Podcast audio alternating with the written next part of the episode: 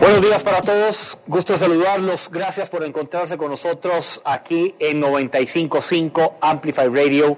Esta mañana compartiendo con ustedes de Impulso Empresarial, mañana de martes, mañana en que tenemos la oportunidad también de apuntar, dibujar escenarios diferentes, proyectos distintos. Me queda muy claro que hay algunas personas que insisten en fijarse en el punto negro de la hoja en blanco, en el punto negro de un gran cartel en blanco, pero quieren fijarse en lo negro, en lo que usted no hizo, en lo que dejó de hacer, en lo negativo, dirán algunos. En el resto de lo que hay en blanco, nadie se fija, nadie a veces encuentra la oportunidad, pero usted sí. Hacemos todo un llamado a muchas personas hoy que están fijándose nada más y poniendo la, mirada en ese punto negro. En decir, ¿para qué? ¿Para qué te estás fijando en eso? Si tenemos hoy la gran oportunidad de ver un marco grande en blanco y un mar de oportunidades que están escapándose de lo que podemos lograr. Camine hoy usted nada más 100 metros y muchas personas tal vez lo quieren señalar o le quieren decir una que otra cosa que de pronto no aplica. Bueno, hoy usted puede derribar todo eso creyendo firmemente en que usted no es solamente ese punto negro, es más que eso. Bienvenidos a todos a Pulso Empresarial, gracias por encontrarse con nosotros. Voy a repasar con ustedes las plataformas digitales donde nos pueden seguir. Seguinos en redes sociales, búscanos como Pulso Empresarial o en www.pulsoempresarialcr.com. Este jueves a las 10 de la noche los voy a esperar en Pulso Empresarial Televisión, en Canal 8 Multimedios. Estará con nosotros un pianista y compositor, Pablo Esquivel, un joven que realmente toma decisiones, un joven que realmente eh, hace cambios importantes en su vida, de la parte artística a lo personal y nos va a decir el por qué, pero además de conocer eh, esta juventud por dónde va guiada. Y también estará con nosotros Luis Diego Zamora de Copeande, hablando de Copeande, pero de cómo la visión hoy de la parte financiera personal y profesional tiene que ampliarse, tiene que ser diferente. Hablando también de Copeande, eh, estamos con Expo Construcción, que abre las puertas al público este miércoles a partir de las 4 en, el Centro de Eventos Pedregal, en Expo Construcción. El viernes, Pulso Empresarial estará en vivo desde Expo Construcción, trayéndoles a ustedes Pulso Empresarial.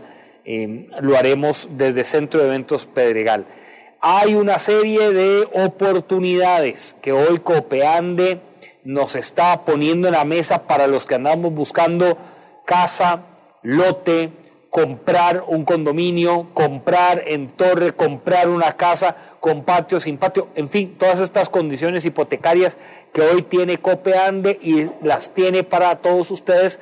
Así que acérquense de una vez a las diferentes plataformas de Copeande. Habiendo dicho esto, atentos todos, papel y lápiz, ya aquí nuestro invitado nos trajo eh, un, un buen regalo que le vamos a dar bastante uso de papel y lápiz. Empezamos de inmediato nuestro programa.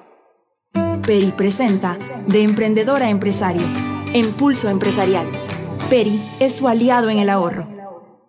Bien, teníamos algún rato de, de no actualizarnos entre nuestro invitado y mi persona y vamos a tener bastante tiempo para conversar eh, por dónde anda el señor Luis Loría, quien es el presidente y fundador de Ideas Lab.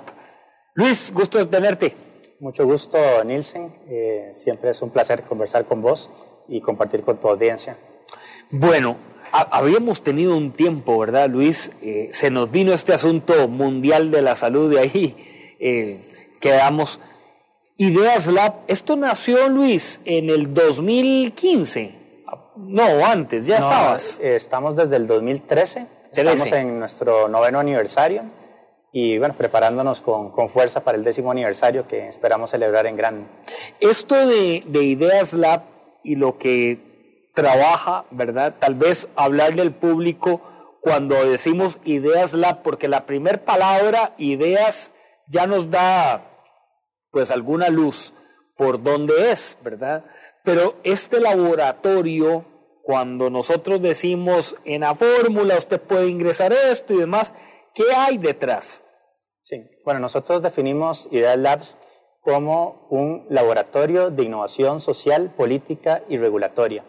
Lo que hacemos es eh, identificar eh, problemas grandes, problemas que, que, afecten a la mayoría de los ciudadanos eh, y trabajamos con, colaborando, articulando esfuerzos eh, de distintos actores, puede ser de sector público, sector privado, eh, sociedad civil, líderes individuales, ¿verdad? líderes de las comunidades, en diseñar digamos, soluciones que puedan tener el, impacto deseado. Entonces, nosotros básicamente nos especializamos en diseñar no solo la solución, sino también lo que llamamos la estrategia de implementación, que es todas las acciones que haga falta tomar para pasar de, de una buena idea a la solución implementada. Luis, en este recorrido, ¿qué es hoy lo que ha encontrado Ideas Labs para empezar a puntualizar en algunos ejercicios más enfocados? Sí, bueno, a mí me gusta, digamos, como para tratar de, de ilustrar nuestro trabajo, partir de, digamos, una, frase muy conocida de, de un líder eh, chino que decía que no importa si los gatos son blancos o negros, lo importante es que cacen ratones. Entonces, ahí lo que subraya es el tema pragmático. Entonces, nosotros abrazamos ese enfoque, pero le agregamos, vamos dos pasos más.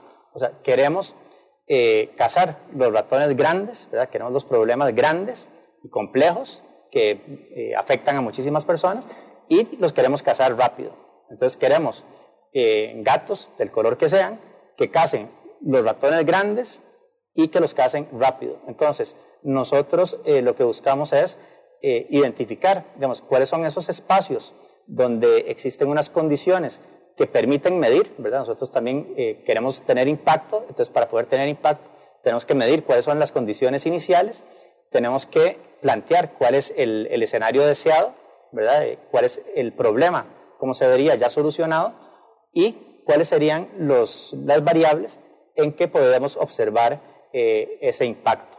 Entonces, para, para poner algunos ejemplos, eh, uno de los proyectos más importantes que tenemos en, en, este momento, que venimos ejecutando desde hace un par de años, se llama eh, Libertad para Trabajar.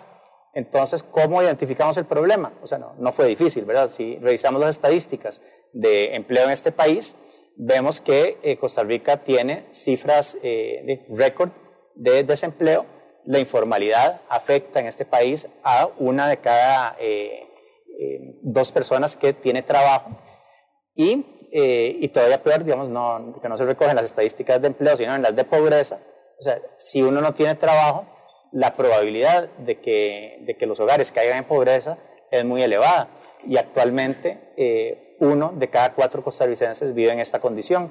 Entonces, bueno, nosotros partimos de, eh, un diagnóstico que dice o sea, esta es una realidad inaceptable para nuestro país.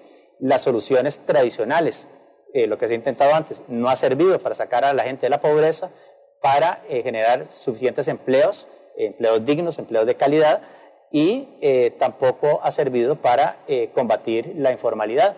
Entonces, bueno, diseñamos este proyecto que se llama Libertad para Trabajar, donde, por ejemplo, identificamos unos 10 proyectos de ley que se encuentran en la corriente legislativa que vale la pena apoyar proyectos que van desde una ley para el trabajador independiente, eh, los temas de amnistía para eh, los trabajadores que se acerquen, los trabajadores y las empresas que se acerquen a formalizarse para la caja, que no les cobren 20 años para atrás al que quiere eh, hacer las cosas bien. Eh, porque digamos, la, la, realidad de quien trabaja independiente o quien quiere iniciar un negocio en este país es que al poco tiempo, ya sea tributación o la caja, los convierten en criminales. ¿verdad? Simplemente están arrancando y en lugar de darles un respiro por dos, tres años, ¿verdad? Para que, para que agarren fuerza, ¿verdad? Y puedan aportar de, eh, de varias formas a la sociedad, eh, lo que hacen es caerles encima y cobrarles multas de 20 años para atrás, multas que son impagables para quienes está eh, arrancando un negocio. Entonces, cuando hacen eso, cuando hace eso a la caja, lo que hace es eh, impulsarlos, empujarlos a la informalidad. Y uno dice, bueno, está en la informalidad y sigue trabajando, sigue generando ingresos. Lo que pasa, si uno está en la informalidad, ya sea como, como un trabajador eh, independiente o como una empresa pequeña, es que eh, a uno lo condenan a posibilidades muy limitadas de, desarrollo y de crecimiento, ¿verdad? Uno no puede eh, tener trabajadores en planilla, uno no puede contratar con el Estado, uno no puede acceder a un crédito en el sistema financiero. Entonces, digamos, todo limita enormemente las posibilidades de, de crecimiento, desarrollo y de productividad de quienes se encuentran en la informalidad. Entonces, digamos, la informalidad es una condición que no es aceptable. Eh, eh, queremos erradicar la informalidad y queremos, eh, básicamente, dentro de este proyecto de libertad para trabajar, declararle la guerra a todos los obstáculos institucionales y regulatorios que dificultan, encarecen o impiden que las personas puedan trabajar y desarrollar actividades productivas y emprender en Costa Rica. Luis, el punto de, la formalidad y la informalidad, que no es eh, un tema menor que, se escapa del día a día del análisis de la construcción. En alguna oportunidad, aquí Impulso Empresarial, tuvimos esta, esta discusión de decir qué hace el aparato eh, gubernamental para hoy también brindar herramientas que faciliten la formalidad, pasar de la informalidad a la formalidad donde entendemos la formalidad como un punto también de desarrollo y crecimiento para la empresa y para el empresario, pero que en la informalidad están llegando a veces algunas luces que a la gente le dice, mejor me quedo acá, me siento caliente, me va bien, mejor sigo en esto. Todavía lo seguimos viendo, Luis, en algunos negocios donde viene la pregunta, factura o sin factura. Y uno dice al día de hoy, ¿por qué la pregunta sale? Debe ser ya en la formalidad, si estás trabajando en la formalidad, que eso sea en corriente, ¿verdad? Que eso sea algo eh, que ya no haya que preguntar. Pero el pensamiento a veces empresarial no está por ahí. ¿Crees que esa radiografía está muy viva todavía, eh, muy, muy actual, muy ahí al, al día a día? Sí, no, totalmente. Y, yo creo que esa es la realidad que enfrentan, digamos, eh, trabajadores independientes y, también eh, cerca de, un millón de personas que trabajan en este país que lo hacen desde la informalidad. Eh, o sea, es que la realidad es que tratan tan mal a los que están en el sector formal, ¿verdad? Son tantas las cargas que ponen la seguridad social, todo lo, que son impuestos a la planilla, ¿verdad? Que, porque de, lo que se paga en planilla, que es, mucho, mucho dinero, ¿verdad? Eh, hay solo una parte pequeña que eh, la recibe la caja del Seguro Social, que es lo que tiene que ver con eh, el seguro de, enfermedad y lo que se cotiza para las pensiones de invalidez, vejez y muerte. Pero encima de eso, se inventaron un montón de impuestos que ponen a la caja a recaudar por medio de la planilla, lo cual es totalmente criminal. O sea, obligan a, a los patronos a aportar a el Banco Popular, al, el IMAS, eh, o sea, un montón de cosas, FODESAF le, van poniendo ahí encima eh, y entonces, digamos, la carga se hace eh, brutal, ¿verdad? Es, una de las cargas más elevadas, incluso cuando se compara con países de, mucho mayor desarrollo como la OCDE. Entonces, lo que hay que hacer, digamos, pero como ya, ¿verdad? Con, carácter de urgencia, planteárselo al nuevo gobierno, ¿verdad? A quienes están llegando fresquitos a la caja en este momento, es, eh, número uno, pues quitar todos estos impuestos que está recaudando la caja, eh, que no tienen que ver con la planilla y que no benefician en nada a los trabajadores. Entonces, todo eso después lo tiene que cobrar el gobierno como cobra cualquier otro impuesto, que lo cobre el Ministerio de Hacienda, que, eh, que, lo, que lo cobre igual que cobra el, el IVA o el impuesto sobre la renta. Nada tiene que estar haciendo la caja cobrando esos dineros porque es tanto, es tan alta la carga eh, que cobra, eh, que le toca cobrar a la caja del Seguro Social, que entonces, como la gente no le alcanza para pagar toda esa factura, entonces deja de aportar a, eh, a lo que tiene que ver con salud y con pensiones. Y es fundamental que el 100% de personas que trabajan en Costa Rica aporten a la caja. O sea, eso hay que eh, incentivarlo para fortalecer a la caja, eh, pero para hacer eso, con ese objetivo, lo que hay que hacer es decirle eh, a la caja, muchas gracias por haberme cobrado todos estos impuestos tanto tiempo, pero yo, Ministerio de Hacienda, me voy a encargar de ahora en adelante. Y eso, con solo eso, de lo que hay que aportar a la planilla se caería dramáticamente y entonces esperaríamos que muchas personas que están hoy en la informalidad puedan eh, formalizarse, tanto eh, individuos como empresas. Luis Loría conversa con nosotros aquí en Emprendedores de Éxito de Peri, a las personas que están en 95.5 Amplify Radio, gracias por seguirnos en AFM y quienes van también eh, siguiéndonos en las redes sociales de Pulso Empresarial, el Facebook Live que tenemos en este momento en Pulso y también en Peri, porque estamos desde Montelimar, los estudios de televisión de Peri. Luis Loría es eh, presidente y fundador Ideas Labs. Luis, si pudiéramos escribir un ABC, suena a veces el, ABC trillado, pero eh, una lista de recomendaciones para formalizar, para formalizarse, ¿cuáles dirías que sí o sí nosotros como empresarios debemos de ponerle el ojo muy, muy exacto y también no el ojo, de accionar. Claro, yo creo que, es muy importante debemos plantearlo en, esos términos, ¿verdad? Que, que, todos puedan entender, ¿verdad? Tanto las personas que se encuentran en esta situación como también los encargados de, las políticas públicas que tienen que tomar decisiones en esta materia. Entonces, yo rescataría eh, tres temas, tres temas que son muy importantes. Eh, partiendo, digamos, de, lo que yo creo que refleja la realidad de que todo el mundo quisiera ser trabajador formal, siempre y cuando te traten bien, ¿verdad? Y siempre y cuando tenga beneficios el que yo tome esa decisión de abandonar la informalidad y pasar, eh, pasar a ser eh, un trabajador formal. Entonces, número uno, hay que aprobar una ley que ya está avanzada, que es la ley del trabajador independiente, quedó lista ya para, para ser votada en este, en este Congreso. Y lo que tiene que hacer, muy concretamente, el, el gobierno, que tiene en este momento el control de la agenda legislativa en sesiones extraordinarias, es eh, convocarlo. Entonces, eh, digamos, doña, doña Natalia Díaz debería eh, conversar con doña Pilar Cisneros y convocar el proyecto de ley de trabajador independiente y darle el trámite que falta, que es nada, para lograr que se apruebe. Otra cosa muy concreta que puede tener un impacto muy positivo en, las familias costarricenses sería también que eh, se emita finalmente, después de meses de atraso, eh, lo que es el reglamento para la ley de nómadas digitales. Es una ley que quedó aprobada gracias al liderazgo de Carlos Ricardo Benavides en la Asamblea Legislativa y que debía salir el reglamento, de acuerdo con lo que estipula la ley en Costa Rica, dos meses después de la aprobación de la ley, que era el primero de noviembre. O sea, han pasado unos seis meses y ha sido incapaz el Poder Ejecutivo de eh, aprobar el reglamento y publicarlo.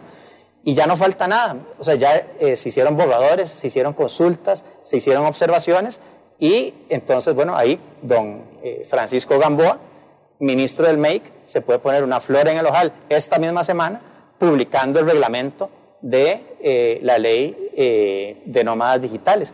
Y si se aprueba esa ley, de acuerdo con, con las estimaciones de don Carlos Ricardo, si pueden venir unos 20 mil nómadas digitales y quedarse un año en el país, eso le generaría actividad productiva a, Costa Rica de distintos sectores eh, de más o menos mil millones de dólares por año, sin necesidad de invertir nada, porque ya la infraestructura la tenemos, la gente pura vida la tenemos, lo que sí hay que hacer ahí para complementar y apoyar esto sería que el ICE se ponga las pilas y apruebe todo lo que tiene que ver con 5G, eh, ¿verdad? Ya que, deje de molestar, entregue eh, lo que hace falta para digamos, que se pueda hacer un, uso inteligente de, ese recurso para beneficiar a todos los costarricenses.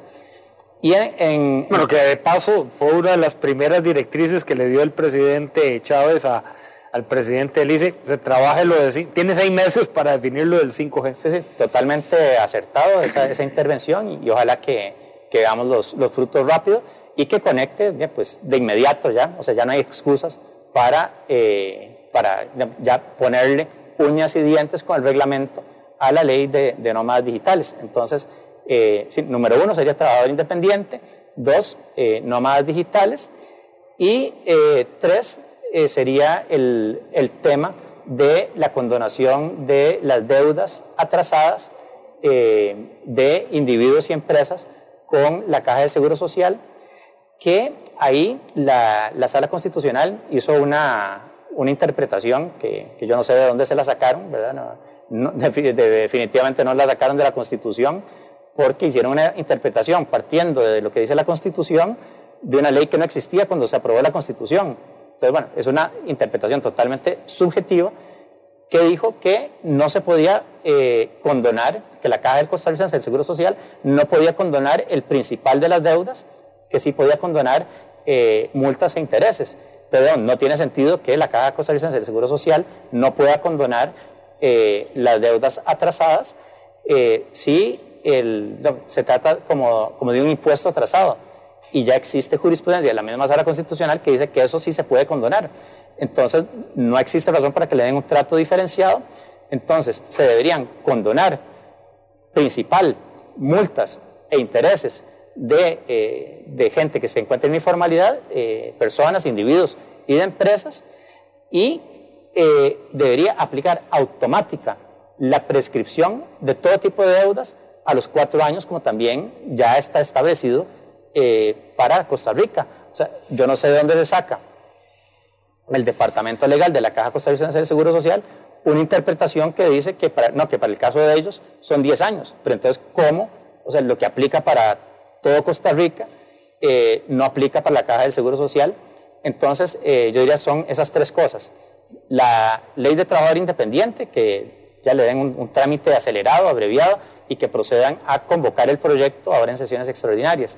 Eh, segundo, nómadas digitales, que, ojalá que esta misma tarde el, el MAKE ya publique el, reglamento de la ley para empezar a beneficiarnos de todo ese flujo de actividad que acompañaría la aprobación de la ley. Y eh, eh, tercero, este tema de la eh, amnistía con donación de principal, multa e intereses para facilitar que la gente pueda formalizarse. Luis, ¿cuál es el, el pensamiento que se ha venido teniendo del empresariado en la parte que ustedes denominan libertad para trabajar. el pensamiento, digo, en que a veces hay un sector quizá que diga, no, no, toda la libertad no se la podemos dar al trabajador o al, colaborador que está en la, en la, empresa. Pero ¿cuál ha sido esa reacción? Sí, tal vez eh, vale la pena aclarar cuál es, cuál es el ámbito de, de acción, digamos, de, del proyecto. O sea, estamos hablando de libertad para trabajar, eh, digamos, que, no exista una regulación que a mí me, dificulte, encarece o impida trabajar. ¿Ok? Pero es, hablamos de, de regulación.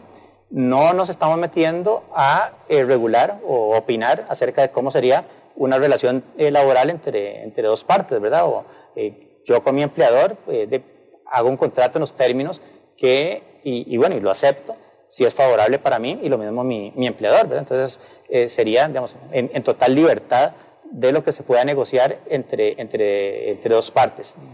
Eh, entonces, bueno, aclarado eso, ¿verdad? El, ámbito no, no es ir a meterse en la empresa, a ver, bueno, usted sí, sí, si lo hace o no lo hace. O, o, bueno, usted le está dando este beneficio o no al trabajador. No, eso ya es una negociación entre las dos partes y se tiene que regir por lo que ya establece eh, el, código laboral y lo que son las, leyes laborales a las que se adhiere el país. Eh, simplemente lo que queremos es eliminar todas estas distorsiones que dificultan, que le restan eh, libertad a los trabajadores. Por ejemplo, un proyecto que ya ha sido muy discutido y, que esperamos que se apruebe pronto es el de las jornadas eh, 4-3, ¿verdad? Poder trabajar eh, cuatro días por semana, un poco más de horas y tener tres días de descanso ese proyecto lo ha pedido de manera desesperada el sector turismo. Entonces, ayudaría a generar empleo de calidad en las zonas rurales. Entonces, digamos, es un crimen que eso no se apruebe. Existe, digamos, eh, es un, caso que, digamos, que lo más absurdo que yo he visto en muchísimos años, digamos, 25 años de, de, trabajar en temas de políticas públicas en América Latina, o sea, creo que es el, caso más absurdo que me he encontrado. Aquí hay una, una ley general de salud que es del año 73, que después fue reformada en el año 92, donde eh, de alguna manera, o sea, alguien le debía un favor a, algunos grupos profesionales, se estableció en la Ley General de Salud que los profesionales de salud son A, B, C, D, E. Eh, son médicos, son microbiólogos, son psicólogos clínicos, o sea, uno puede estar de acuerdo o no en, esa lista, pero bueno, definieron, ok, estas son eh, ocho profesiones que consideramos en Costa Rica que son profesionales de la salud. ¿Por qué es importante esa lista? Porque después bueno, se, generaron una serie de incentivos a los profesionales en salud, como el famoso enganche médico. Entonces, cada vez que alguien en este país eh, le suben el salario, ah, ok, buenísimo que le suban el salario, pero también se lo vamos a, subir a todos los profesionales de salud, eh, se benefician de, eso, ¿verdad? Entonces, o sea, usted en este país no le puede subir el, salario a los educadores o a los policías, eh, porque tiene que ajustárselo a esta gran cantidad de profesionales en salud y eso digamos, tiene un peso enorme en las finanzas públicas y en las finanzas de la Caja del Seguro Social. Entonces, como eso existe, eh, digamos, tenemos el absurdo de que la ciencia ha avanzado de una manera vertiginosa y quienes están digamos, liderando eh, varios espacios eh, de investigación científica, de, empujar la frontera del conocimiento, de encontrar nuevos tratamientos y nuevas drogas, etcétera, para ser utilizados en temas de salud, son gente con formación en la carrera de biología. Pero los biólogos especializados en temas de genética, de biotecnología, no están dentro de la famosa lista que hicieron hace, no sé, hace 40 años, ¿verdad? Entonces, eh, o sea, es totalmente absurdo, digamos, el país que, eh, que se enorgullece de impulsar un hub de innovación y ciencias de la vida de clase mundial, que está apostando, digamos, decididamente por por investigación científica, por eh, pruebas clínicas, eh, que ahora tuvo unos, unos eh, experimentos muy exitosos en la Caja del Seguro Social misma durante la pandemia para tratar las enfermedades, pues a todos los biólogos de este país lo que les dice es, de, vayan a buscar trabajo en otro lugar. Un biólogo no puede dirigir un laboratorio de investigación. Por ejemplo, hay, hay un caso de, de, alguien que ha sido muy, muy visible durante la pandemia. El doctor Christian Marin Müller tiene formación en, biología, entonces tiene que contratar un microbiólogo para que le firme los papeles y que dirija su laboratorio. O sea, eso es absurdo. Hay profesionales graduados de las mejores universidades en, Europa, en Estados Unidos, con eh, carreras científicas muy, muy exitosas, que no pueden dirigir un laboratorio acá, pero que sí lo hacen en Francia, en Alemania, en Estados Unidos. Entonces, o sea, eso no puede ser. Cosas como esas que por ley básicamente le prohíban a usted, si tiene un título de biología, eh, de ejercer y con libertad su profesión, eh, digamos, es algo que, se tiene que eliminar. Ahí es donde la intervención de ustedes, bueno, intervención y análisis eh, entra para ¿verdad? Este, levantar un, un brazo y la voz en señal de que hay que enmendar o transformar o cambiar. Correcto, entonces digamos, en, este caso digamos, muy, muy puntual, digamos, para seguir construyendo sobre el, caso de los biólogos, eh, bueno, o sea, hablo con, con, algunas personas digamos, que, que han trabajado en, en, temas de investigación, en biología celular y molecular o, o en tratamiento de cáncer y, y me dicen, pucha, es que si vieras qué, qué, problema, de, de, aquí no hay cómo trabajar y no hay cómo hacer esto y estamos limitados por esto y esto. Y yo, ¿Qué? ¿En serio? A ver, ¿dónde está la ley? A ver, ¿qué es lo que dice aquí? me pongo a ver, me pongo a estudiar y en efecto, o sea, existen estas leyes absurdas que han sido promovidas por eh, un, un, médico apellido Aiza, fue diputado en el 92 y entonces fue el que, el que metió esa lista y después un hermano de él fue diputado en este periodo que acaba de terminar y entonces se encargaba cada vez que llegaban las reformas para enmendar eso, se encargaba de, matarlas. Y se veía, sí, sí, no decía aquí esto no va a pasar. O sea, ¿cómo va a ser que científicos de, clase mundial, o sea, tengan que depender de personas que solamente tienen un interés eh, meramente político y para ganarse un beneficio de un enganche médico que es, digamos, es una barbaridad que nunca debió existir, más bien gracias a la aprobación de la, de la ley de empleo público eh, el año pasado, a partir de marzo del próximo año eso se acabó. Entonces, digamos, ya esa excusa de que si entran los biólogos eh, van a inflar el enganche médico, eso ya no está. Entonces, eh, digamos, se, han acabado las excusas y lo que hay que hacer es de eliminar estas, estas cosas que quedan ahí, arrastrándose por años, que nuevamente, eh, o sea, no es un problema de biólogos contra microbiólogos o que, que yo quiero dirigir esto. No, no, o sea, todo el mundo debe tener libertad de ejercer su profesión eh, en este país. Entonces, bueno, concretamente, ¿qué hemos hecho nosotros? Contactamos a un grupo que ya está organizado de profesionales, de todos con formación excelente, profesionales brillantes, están en la Universidad de Costa Rica, en el Instituto Tecnológico, en la Universidad Nacional, está el Colegio de Biólogos. Ellos ya tienen un comité que ha estado trabajando por años impulsando esta reforma, eh, pero no han tenido éxito. Los medios de comunicación no les han dado eh, la cobertura. Los diputados en la Asamblea Legislativa, con muy contadas excepciones, eh, ni siquiera los reciben. Entonces, nosotros decimos, ok, ustedes ya tienen, digamos, el, proyecto, ¿verdad? O sea, si, si aprueba este proyecto, ustedes estarían felices y ya podrían trabajar. Sí, ok, este es magnífico. Entonces, nosotros entramos en contacto con, con diputados organizamos eventos de diálogo, eh, organizamos eh, no sé, reuniones con eh, miembros de la Junta Directiva de la Caja del Seguro Social para, digamos, primero poner sobre el tapete en, en la mesa de quienes tienen que tomar las decisiones, ya sea en la Asamblea Legislativa o en la Caja del Seguro Social. Pero también algo que hacemos en todos nuestros proyectos, y, este es uno de esos, es diseñar la estrategia para lograr educar a los ciudadanos acerca de por qué aprobar esta reforma eh, los beneficia. O sea, y los beneficia a usted, los beneficia a mí y beneficia a todos los costarricenses. No es que le estamos eh, tratando de hacer un favor a los biólogos. O sea, si esta ley se aprueba, eh, esta reforma para, para eliminar esta prohibición que tienen los biólogos para trabajar como se debe en Costa Rica, entonces va a venir inversión. se van a desarrollar digamos, oportunidades para eh, investigación y avanzar la, la, ciencia, avanzar la medicina en Costa Rica, que ya tiene, digamos, muy articulado un, hub de innovación y ciencias médicas que se beneficiaría de, toda esta capacidad que ya existe en hospitales del sistema de la caja, en universidades eh, públicas y, y, sobre todo, digamos, el, el gran talento humano que se está desperdiciando. Luis Loría está con nosotros, presidente de Ideas Lab. Vamos a hacer una pausa en Pulso Empresarial. Ya regresamos con todos ustedes aquí en Amplify 955, la voz de una generación y también la transmisión que tenemos en el Facebook Live de Pulso Empresarial y de Peri. Ya volvemos.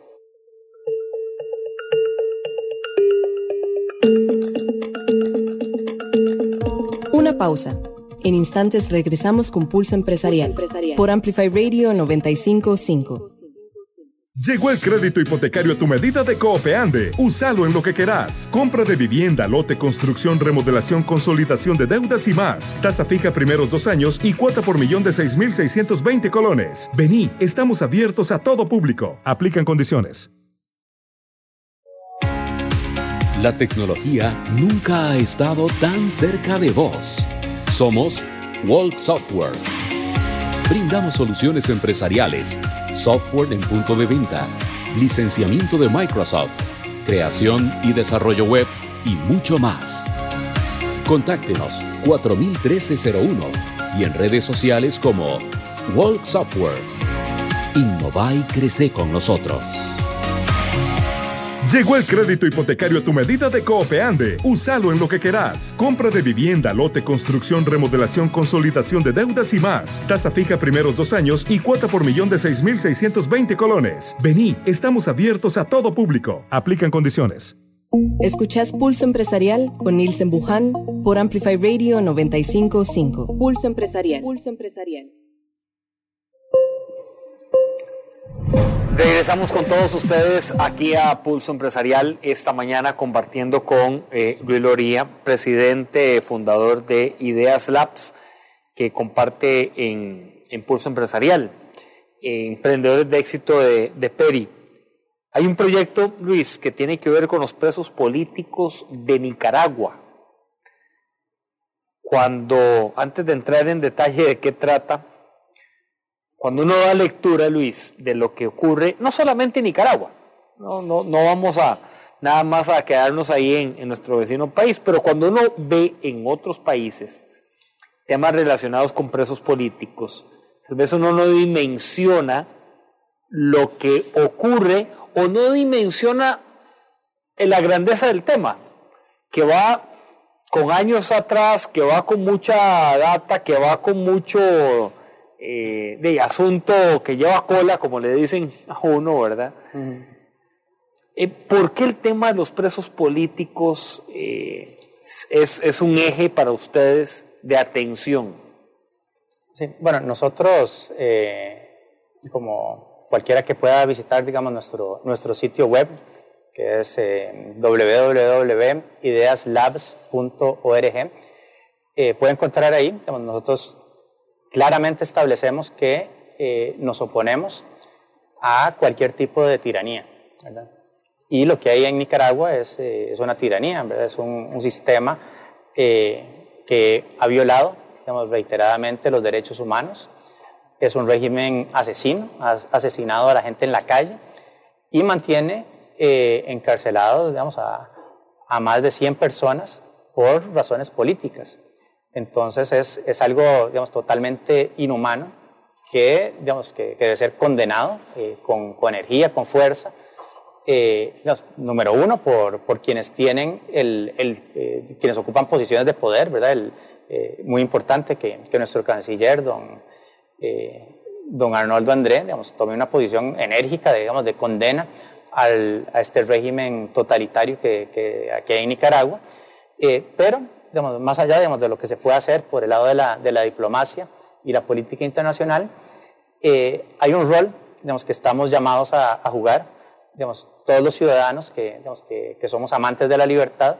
Nosotros en Costa Rica, tenemos eh, esa enorme bendición, de, no tener ejército, de, de disfrutar, de una enorme eh, libertad como, la que se vivió en, en las elecciones eh, eh, pasadas, también una eh, gran libertad de, de expresión uh -huh. y entonces o sea, realmente tenemos esa, esa responsabilidad de, de, convertirnos en un espacio, ¿verdad? Costa Rica debe ser un espacio para eh, denuncia ¿verdad? De, de, todas estas violaciones de, de, derechos humanos que se viven no solamente en Nicaragua, en, en, Venezuela, en Cuba, ¿verdad? O sea, no puede haber hermanos latinoamericanos que están sufriendo eh, por, por, persecución política. Eh, y eh, debemos, entonces, aparte de hacer esa denuncia, eh, tomar acción, ¿verdad? Entonces, ¿qué, qué podemos hacer para, para ayudar? Es una pregunta que, que nosotros nos planteamos. En ese planteamiento es que surge este proyecto, que, se, que, que lleva de título Revolutionary, ¿es así? No. Sí, Revolutionary Token. Exactamente, sí. Sí, sí entonces, eh, bueno, ¿cómo, ¿cómo, conectamos con esto? Eh, recientemente eh, entrevisté en, en, un programa que, que nosotros tenemos, eh, un programa se llama Agentes de Cambio, está lo, lo, eh, un programa de entrevistas virtuales que, que, publicamos en nuestro canal en, en YouTube. Tuve la oportunidad de entrevistar a Berta Valle. Berta es la esposa de Félix Maradiaga, que es uno de los candidatos que tenía más opciones eh, para ganar la presidencia de Nicaragua. Pero Félix, junto con, con todos los otros candidatos que tenían opciones, eh, se convirtió en un preso político. Ahí está, por ejemplo, Arturo Cruz, fue mi profesor en, en INCAE, fue embajador de Nicaragua en Washington. Él fue encarcelado también, recibió un trato inhumano. En el caso de Félix, al momento en que lo capturaron, fue eh, golpeado, fue torturado. Están viviendo eh, en unas condiciones eh, inhumanas. Félix vive en una celda sin iluminación, lo sacan a recibir 15 minutos de sol por semana, no puede recibir llamadas de su mamá, de su esposa, de su hija, que están viviendo en el exilio en, en Estados Unidos. No puede recibir correspondencia, no puede recibir un dibujo que le, que le hace la hija. Eh, no tiene material de lectura, Félix. No, puede, no, no tiene ni siquiera una Biblia. Entonces, o sea, es un trato realmente inhumano, digamos, contrario digamos, a, a todo lo que es eh, digamos, convenciones internacionales para, para el trato de, de prisioneros. Eh, digamos, todo eso no le ha importado a Daniel Ortega, que, que tiene digamos, esta gente digamos, eh, pasando por un, un, verdadero infierno, y básicamente hasta que él le dé la gana, ¿verdad? Porque él controla digamos, todo lo que tiene que ver con administración de justicia. En esta misma situación que está Félix, se encuentra Juan Sebastián Chamorro, otro de los candidatos que, que tenía muy buena opción para, para convertirse en, en, presidente de Nicaragua. Y eh, Berta Valle, la, esposa de Félix, está trabajando muy de cerca con eh, Victoria eh, Cárdenas, la esposa de Juan Sebastián Chamorro. Se han dedicado básicamente a, visitar eh, organizaciones políticas, organizaciones de defensa de derechos humanos en Europa, en Estados Unidos. Básicamente a eso se dedican y digamos, está en una situación digamos, realmente desesperada, ¿verdad? Sobre todo digamos, ante la indiferencia de los gobiernos y de quienes están en posiciones de poder para eh, digamos, condenar eh, la situación. O sea, uno no se explica por qué digamos, ante digamos, violaciones tan serias a los derechos humanos, ¿verdad? incluso asesinaban a la gente en la calle en las manifestaciones, eh, no han tomado medidas como las que están tomando en el caso de Ucrania. O sea, ¿por qué no hacen un bloqueo eh, comercial total, ¿por qué no cierran las cuentas eh, de Nicaragua en eh, los centros financieros internacionales? ¿Por qué no le cortan los préstamos de los organismos financieros internacionales, del BID, del Banco Mundial, del BESI? O sea, ¿por qué básicamente no le, no le bajan el switch al régimen de, de Ortega y lo obligan a, a, negociar su salida y a liberar a los presos políticos? O sea, esos son temas que hay que tomarse en serio y la comunidad internacional y los organismos internacionales eh, han vuelto a ver para que otro además, lado. Luis, eh, organismos internacionales que han estado en tela de duda, ¿verdad? De su eh, operatividad y de su función. Eh, tanto es así que una OEA eh, ha estado mucho en el, en el tapete. ONU recientemente también hay países donde se les ha estado pues diciendo qué están defendiendo ustedes, cómo están actuando. Ayer estaba revisando la información de la OTAN respecto a si acepta a Suecia o Finlandia que están en esta semana definiendo la incorporación de esos dos países y lo que puede repercutir eh, con una Rusia. Son más de 1.300 kilómetros de frontera que tiene Finlandia con Rusia eh, y en un comunicado decía, no es que a Vladimir Putin no le interese Finlandia, es que le va a interesar, si le dice la OTAN que sí, ahí sí puede empezar a interesarle Finlandia. Pero bueno, estas cosas suceden, creo Luis, y, tal vez nos hemos salido un poco nada más de, del ejercicio, pero creo que es importante también validarlas porque tiene un efecto muy importante en el día a día de la sociedad y en el día a día de nuestra economía, porque el hecho de que nuestro país vecino esté en esta situación, la economía costarricense se ve afectada de alguna u otra forma por mínimo que sea o por más de que se logre también. Sí, o sea, el, problema de Nicaragua, eh, o sea, yo creo que no hay manera de decir que no es un problema eh, de Costa Rica, ¿verdad? y hablo del problema político de Nicaragua. Eh, yo creo que gracias a Dios, digamos, Costa Rica ha sido un país que, que le ha abierto siempre las puertas a, los migrantes de Nicaragua y que abierto, digamos, tal vez no, no haciendo todo el esfuerzo que debería, pero abierto oportunidades para que la gente pueda venir y trabajar y, y, bueno, y desde aquí ayudar a quienes están allá. Entonces, ojalá, digamos, también sirviera, digamos, esta, esta situación para, eh, digamos, abrir más oportunidades para, para nuestros hermanos nicaragüenses que están en el país, digamos, y, y, obligados, ¿verdad? Porque uno dice, no, es que van para allá. Bueno, si, si las cosas estuvieran bien en Nicaragua, probablemente preferirían estar allá eh, cerca de sus familias. Entonces, eh, pero bueno, volviendo al, tema de los, de los presos políticos, o sea, ante este fracaso, ¿verdad?, de, lo que ha sido la, la diplomacia y los organismos eh, internacionales que deberían darle solución a estos temas, la, la ONU, la OEA, ¿verdad? O sea, si, si, no solucionan este problema y no han solucionado el problema de Venezuela y no han solucionado el problema de Cuba, lo que han hecho es demostrar que no sirven para nada. Entonces, eh, la pregunta nuevamente es, ok, ¿y qué podemos hacer? O sea, ¿qué podemos hacer si los gobiernos no están haciendo lo suficiente? Si estos organismos que, eh, cuya misión es básicamente solucionar problemas como estos no están solucionando el problema, entonces, ¿qué más podemos hacer? Entonces, ahí es donde, eh, digamos, una organización de la sociedad civil como nosotros, que trabaja en, en, temas de política pública, que tiene relaciones con grupos que defienden los derechos humanos, Trabajamos con, eh, también con sector empresarial, ¿verdad? Eh, nos interesan los temas de innovación, de nuevas tecnologías.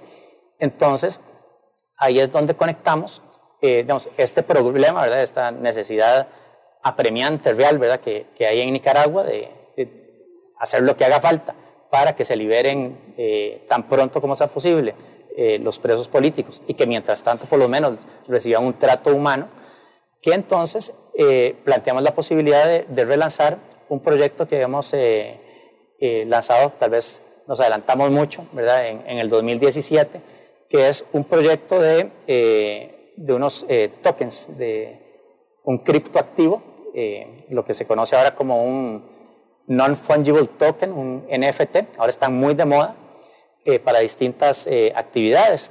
Entonces, nosotros cuando lanzamos este proyecto, que, lo llamamos eh, Revolutionary Token, lo que hicimos fue revisar un poco la historia de cómo eh, históricamente se habían eh, financiado las revoluciones. Por ejemplo, en la Revolución Americana, lo que hacían era emitir tokens que la gente compraba y con eso se financiaba la revolución.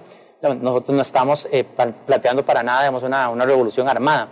O sea, nosotros creemos en que el camino es la no violencia, digamos, lo que proponía Gandhi, lo que proponía Martin Luther King, ese camino de, desde la sociedad civil impulsar movimientos no violentos para lograr cambios profundos, trascendentales para la sociedad, es el camino en que nosotros creemos. Y es el camino que, por ejemplo, proponía Félix Maradiaga para Nicaragua y por el que está encarcelado en este momento. Entonces, eh, digamos, como la tecnología ha avanzado, como ahora digamos, uno puede recibir eh, dinero que viene de, cripto, de, de, Bitcoin, que, lo depositen en mi cuenta y no me la cierren, que era la situación hace, hace unos cinco años. Entonces, digamos, ahora hay mucho mejores condiciones para volver a lanzar este proyecto que básicamente lo, que busca es eh, que la gente invierta, digamos, que, que compre estos eh, tokens digitales y están muy claras las reglas, entran como una especie como de fideicomiso, con unas reglas muy claras de la manera en que se van a invertir estos recursos, que sería para apoyar los esfuerzos que están liderando eh, personas como eh, Berta Valle y Victoria Cárdenas, que son las esposas de Félix Maradiaga y Juan Sebastián Chamorro, eh, para ayudar a visibilizar todas estas violaciones terribles a los derechos humanos que están ocurriendo en Nicaragua eh, y apoyar digamos, cualquier otro esfuerzo que, que, sea necesario para lograr la liberación de ellos. Luis, en estos minutos que restan de programa, ¿quiénes se pueden sumar a ustedes en Ideas Labs? Eh, ¿Quiénes son los que ustedes están recibiendo para conocer más de Ideas Labs? Sí, muchas gracias por, por esa pregunta.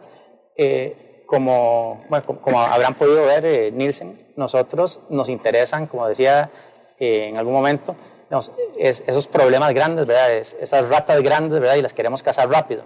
Entonces, eh, son problemas que nosotros, que somos una, una, organización independiente, de, no política, de la sociedad civil, eh, jamás podríamos eh, digamos, solucionar o, o, superar esos problemas solamente con nuestro trabajo. Entonces, en todos los casos, estamos abiertos a la colaboración con individuos, con empresas, con ONGs que, que compartan digamos, los mismos objetivos, eh, con sector público, con organismos de cooperación internacionales.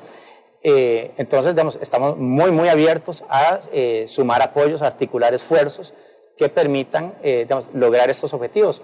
Y, y como mencionaba, digamos, como, como los ejemplos de, de, los proyectos de libertad para trabajar, eh, otros proyectos que estamos manejando en temas de, innovación regulatoria para eh, regulación de plataformas digitales, alguna regulación que va a haber que hacer en, temas de fintech, de blockchain.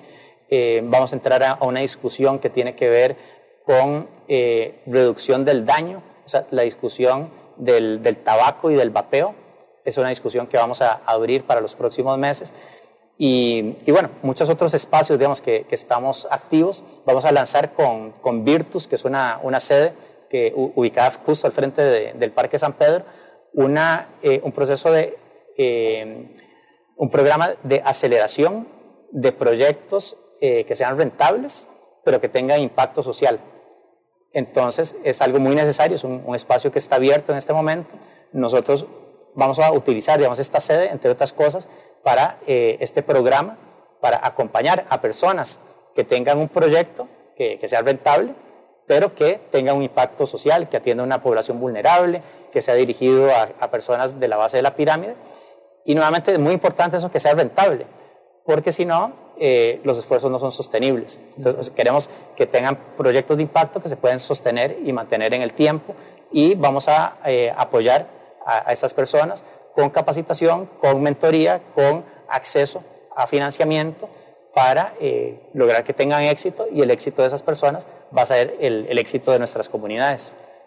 Luis, gracias por encontrarse aquí en Pulso Empresarial, ponernos en la mesa también unos temas de análisis, de discusión, de, de conversación, que debemos de, creo Luis, de siempre tenerlos en el radar, ¿verdad? Siempre tenerlos ahí para ver cómo influye en lo que hacemos en el diario, cómo esto afecta también nuestro pensamiento de algunas personas que están alrededor nuestro, que a veces no le tomamos ese aprecio, ese cariño, pero sí debemos de hacerlo. Gracias, Luis. muchísimas gracias y a quien nos quiera contactar, solamente busque Ideas Labs con una S en plural eh, y nos va a encontrar en, en Facebook, en Twitter, en Instagram, en nuestro sitio web entonces ahí aparecemos y felices de, conversar con todas las personas que, que quieren impulsar cambios positivos para la sociedad. A ustedes gracias por haberse encontrado con nosotros aquí en Pulso Empresarial esta mañana en mm, Amplify. Quiero invitarlos.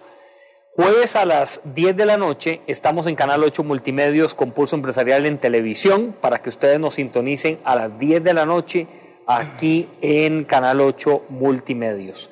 Mañana, 11 en punto, Amplify 955, nuevo programa de Pulso Empresarial. Visite nuestras redes sociales, Facebook, Twitter, Instagram y nuestra página web www.pulsoempresarialcr.com para tener ese contacto de temas de Costa Rica y el mundo que pasan por el interés de todos y que también ustedes pueden ser partícipes. Los invitamos a que nos escriban. Gracias, feliz día. Gracias a todos también por seguirnos en las redes sociales de Peri, donde tenemos material importante, información muy relevante para que revisen las redes sociales de Peri. Gracias. Que Dios los bendiga.